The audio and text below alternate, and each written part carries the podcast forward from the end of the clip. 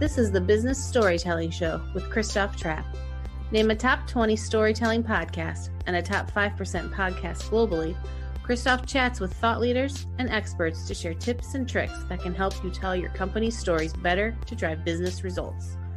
Available wherever you listen to podcasts, live streamed on major social media channels, and part of the DB&A television network, available on most US television sets and streaming on Roku and Amazon Fire. Here's Christoph with today's episode. Let's go. Hey, business storytellers, that's right. Let's go. Let's talk about customer experience today. How do we get customers, number one, to come back? And number two, get them to become loyal customers. And who better to ask about that topic than Shep Hyken himself, one of the foremost thought leaders out there when it comes to customer experience and customer service and, and all those different things. His new book is coming out um, in September here. Um, I'll be back. If you are watching on Amazon Live, that is highlighted. That is the featured item on there. And I believe you can pre order it right now. And if you're watching this later on, of course, you can grab it right then. Let's get Shep out of the green room and get the party started. Find out how do we get people to become repeat customers and then loyal customers. Shep, welcome hey, to the show. Great to be here. I'm excited. Uh, you know, and I love that the idea of customer experience ties into telling the story because remember, uh, Bonnie Raitt had a great song. Let's give them something to talk about, right? Let the customers tell your story and if you do a great job and deliver that experience that they want, you've got a great product that they love. It's a winning combination that can't be beat.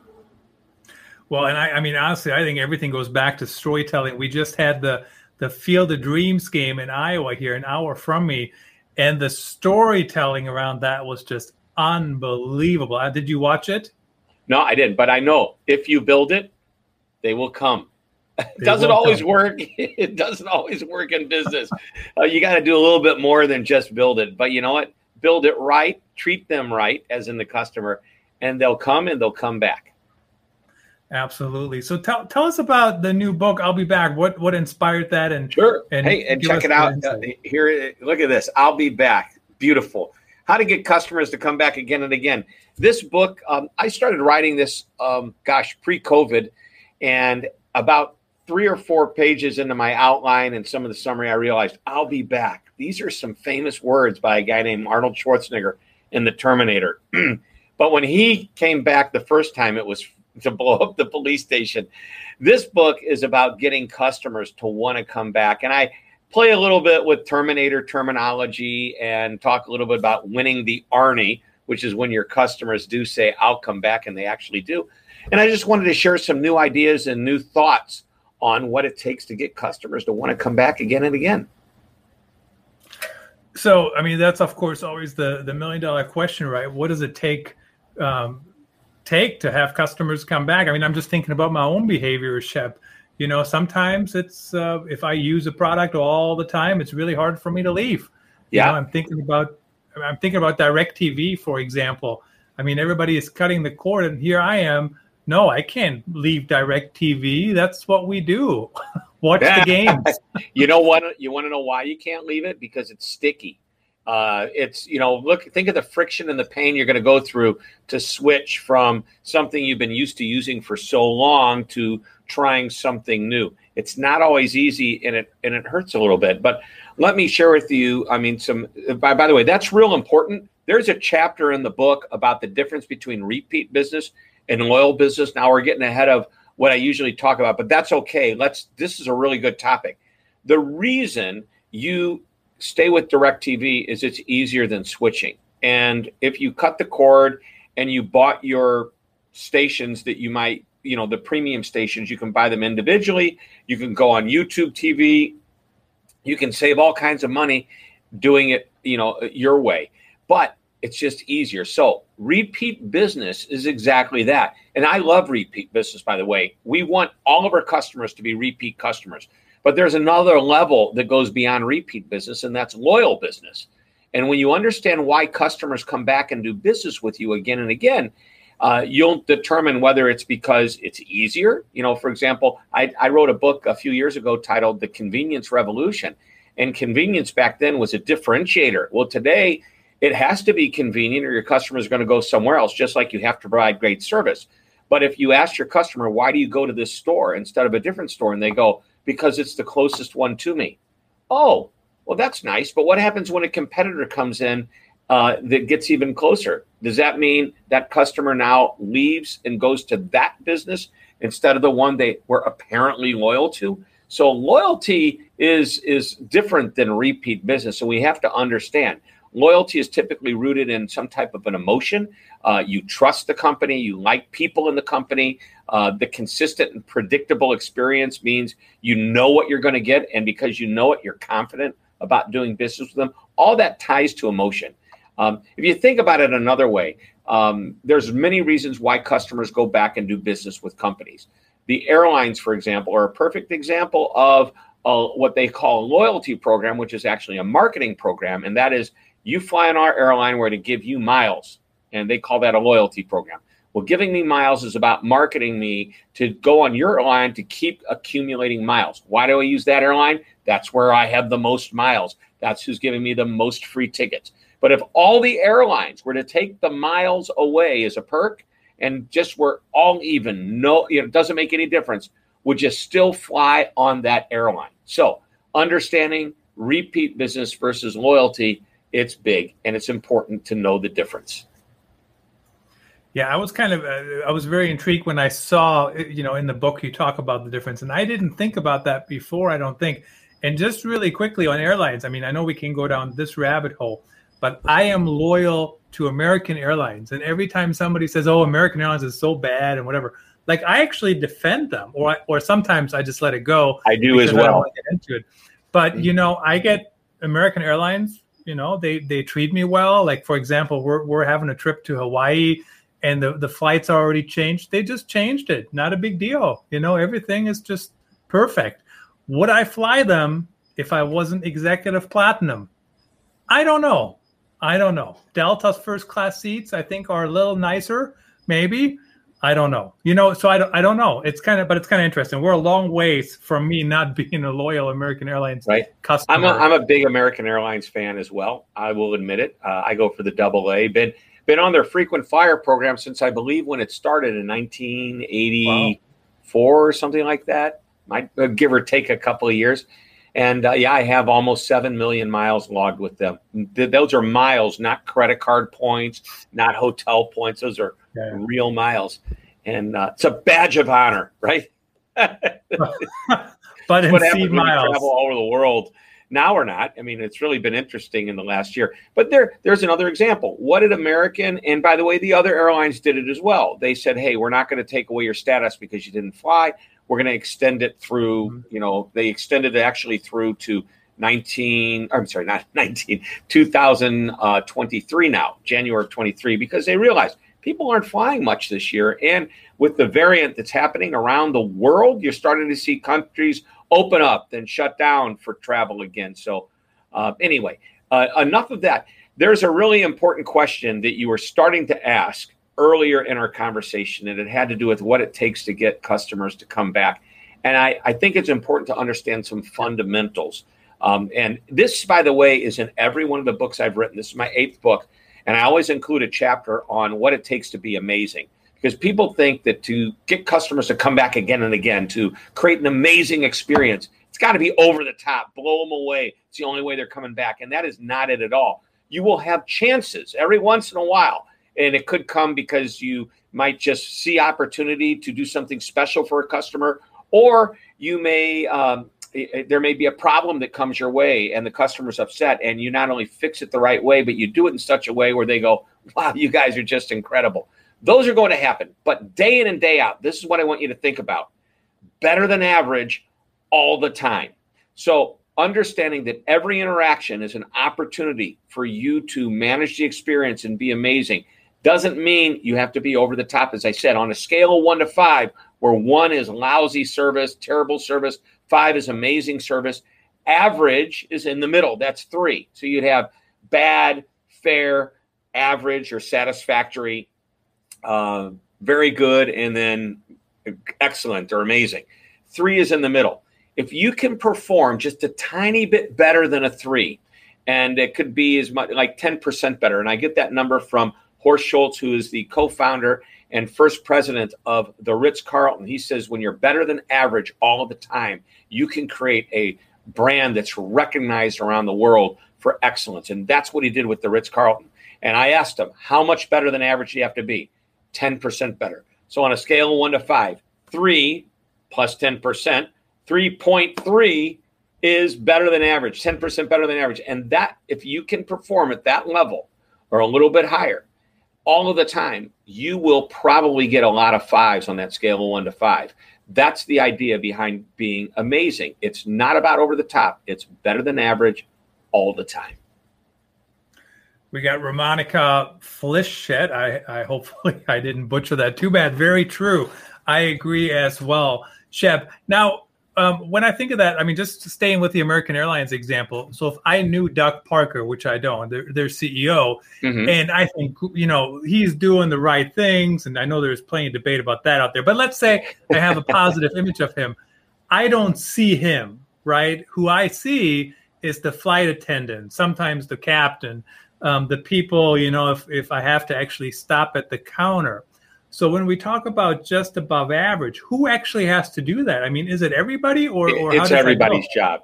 So uh, you know, we talk about this too. Uh, you know, customer service is not a department; it's a philosophy to be embraced by everybody in an organization, and that's hard for people to understand if they're totally behind the scenes. Let's stay with the airline example. Um, many years ago, a gentleman named Jan Carlzon, who ran Scandinavian Airlines when it was not doing well and he turned it around to be successful, came up with the idea of the moment of truth. Anytime customers come into contact with any aspect of a business, they form an impression. Now, he ran an airline.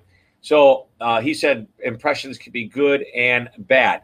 Well, they can also be average, as I mentioned. And by the way, average is not good because nobody complains when you're average. The only way you have a chance to fix something is when somebody tells you something needs to be fixed. Anyway, I digress. He said it's everybody's job, even people who don't necessarily deal with the passenger. For example, when I check my bag, I'm here in St. Louis, and let's say I'm going out to uh, New York. That's about a two and a half hour flight.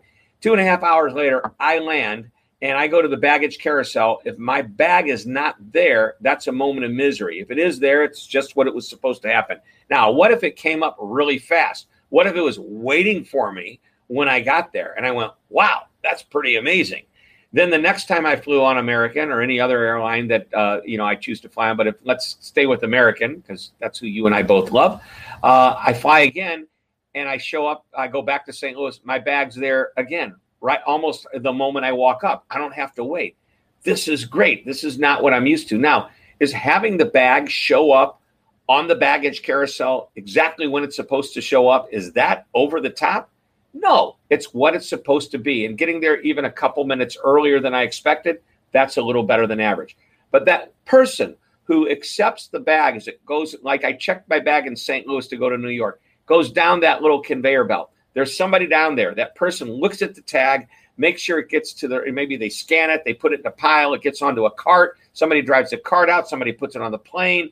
There's usually about maybe a half a dozen or more people that are involved in touching that bag before it actually gets to the airplane. And then the same thing happens when the plane lands. People have to take it off, drive it over to the carousel, people unload it, et cetera, et cetera.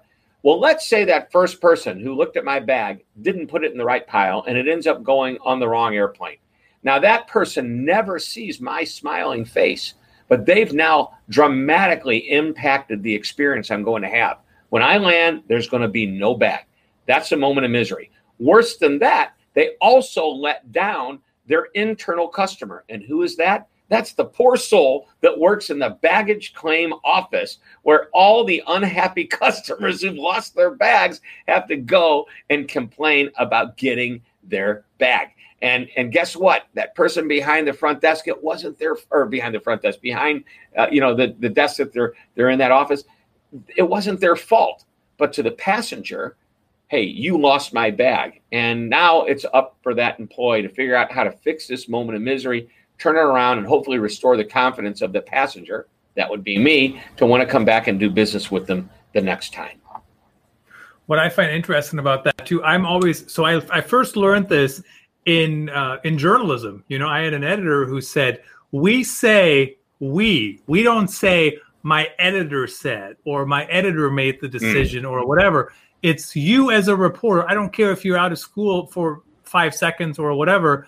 You're a representative of the paper, and it's very similar here, right? Whoever is um, whoever is talking to you, they're a representative, and and they're the ones who have to deal with the issue. Of course, you know they didn't have anything to do with it, but they still have to deal with it. So I think that's probably hard for that person. But how do you get everybody on board to to to have that mindset? Sure, and to well, to work towards that.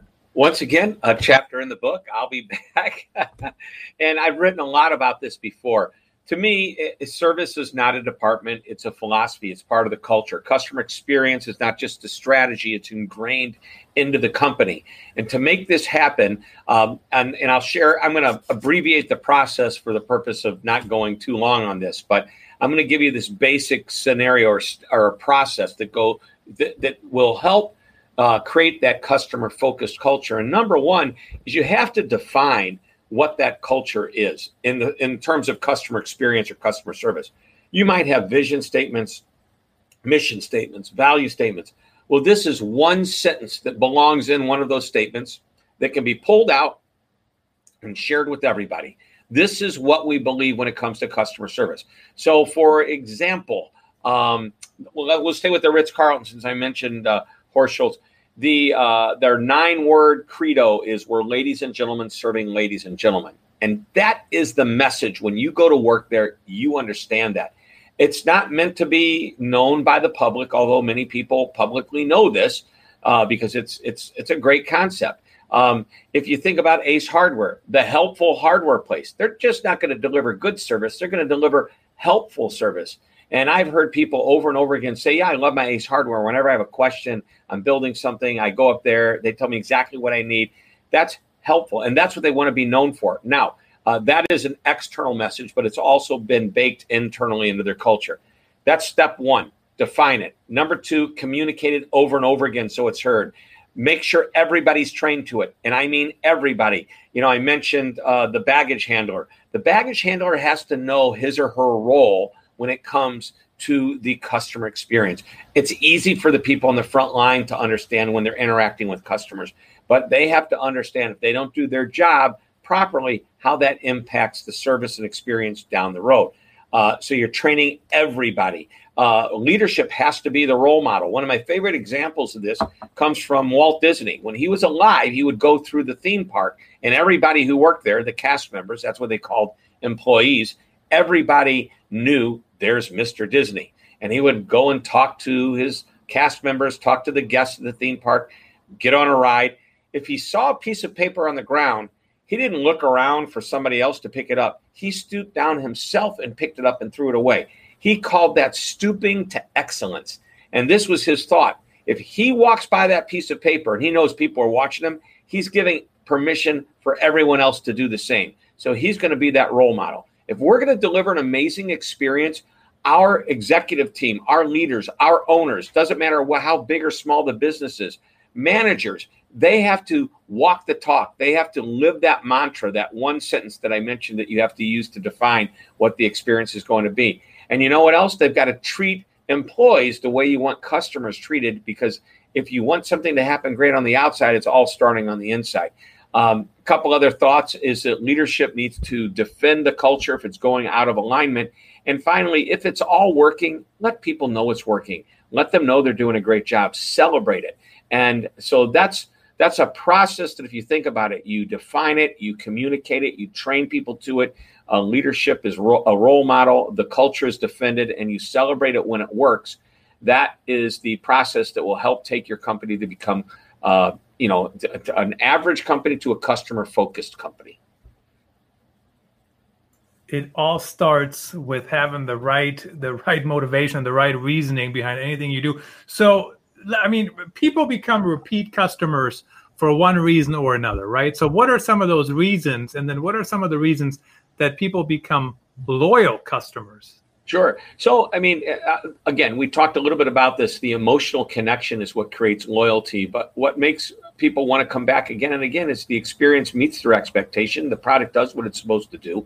And by the way, you can't have a great service experience and a lousy product because people say, well, they treat me great, but the product doesn't work. I guess I'll have to go find it somewhere else. On the flip side, if you got the most amazing product in the world, but you're not treated well, customers are going to say, I'm, I'm not coming back either. I mean, think about it. I go to a restaurant, best food ever, but the server was so mean and nasty to us. They didn't treat us right, didn't even say thank you, wasn't there when I needed them.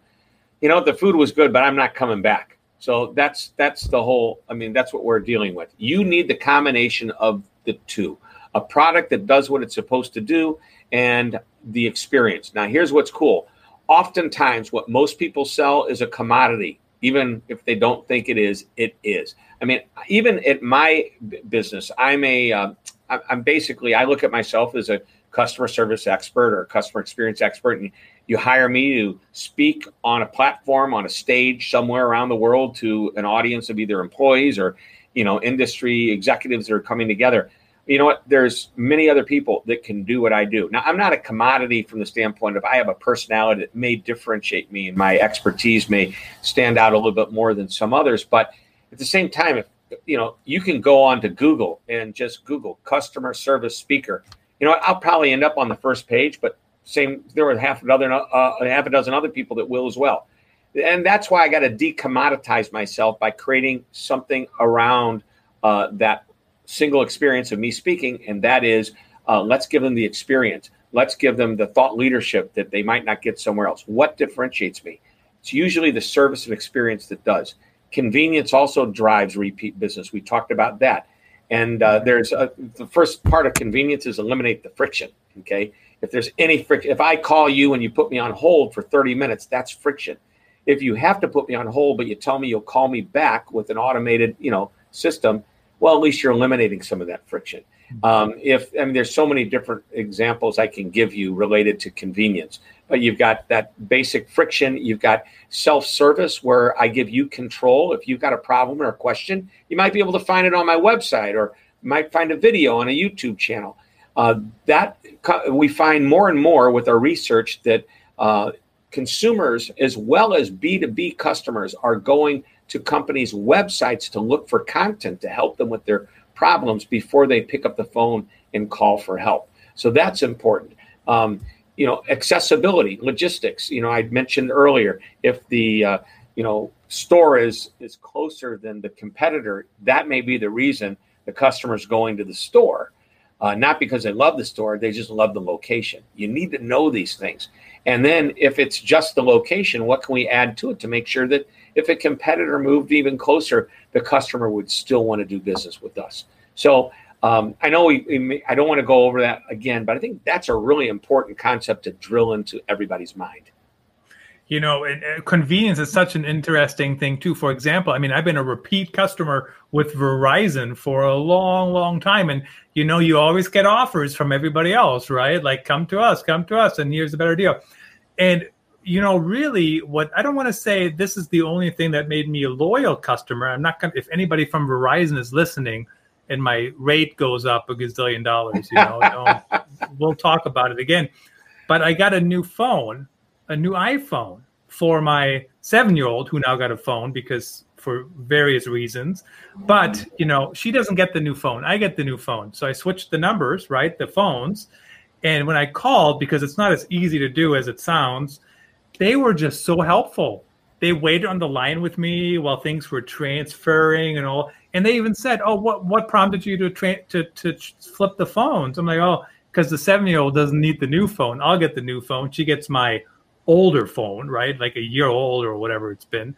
Um, but that really helped with the loyalty, in my opinion. Yeah, because of that experience. You know what I love, um, and I won't tell you the name of the company I use, but their initials are AT and T. So anyway, that's that's a joke. Good, you're laughing. Just making sure. I'm laughing. but here's what I loved. I recently called them to ask them about my international plan. Um, and believe it or not, I, I, recently had an event in Mexico that I, I actually was able to go to. And I wanted to make sure that I was able to um, get, you know, my, my, that I, I remember before there was no problem calling in and out of Mexico. Was like having, you know, US. And I called to confirm that. And you know what the woman did? She was so nice. She confirmed it. And then she said, let me look at your account and make sure you're on the best plan for the money. And she goes, Oh, yeah, you're on a great plan. She confirmed that I was on the right plan. Now, I have had this happen before. It's been a few years, but I've had somebody say, Let me make sure you're on the right plan. And they switch me to a better plan. So I think that if they're constantly looking out for my best interest, why would I want to go anywhere else? You know, it's so true. I actually ended up on a better plan as well. I forgot about that um, because the other stuff was so way above average. Um, and I'm not paying any more money, even though I added a line because I switched to a different plan that's better and, you know, um, and even the same cost. Really quickly in the last minute, Shep, um, how can companies get started? I mean, yes, they can read your book, and I, I hope everybody pre-orders it um, and, and gets it when it comes out on September 21st. But but um, how can companies think think about getting loyal customers and what can they do in a nutshell in a nutshell number one you should know why does a customer do business with me instead of them know what is your competitor doing that makes customers want to do business with them instead of you and and by the way if you're going to start to adapt some of that make it your own don't copy it look to companies you love doing business with outside of your industry and think what do they do that i love that I could bring into my business that my competitors aren't. Now you're looking for at best in class companies that are outside of your industry that you're going to bring into what you do, and that's going to start to separate you from your competition.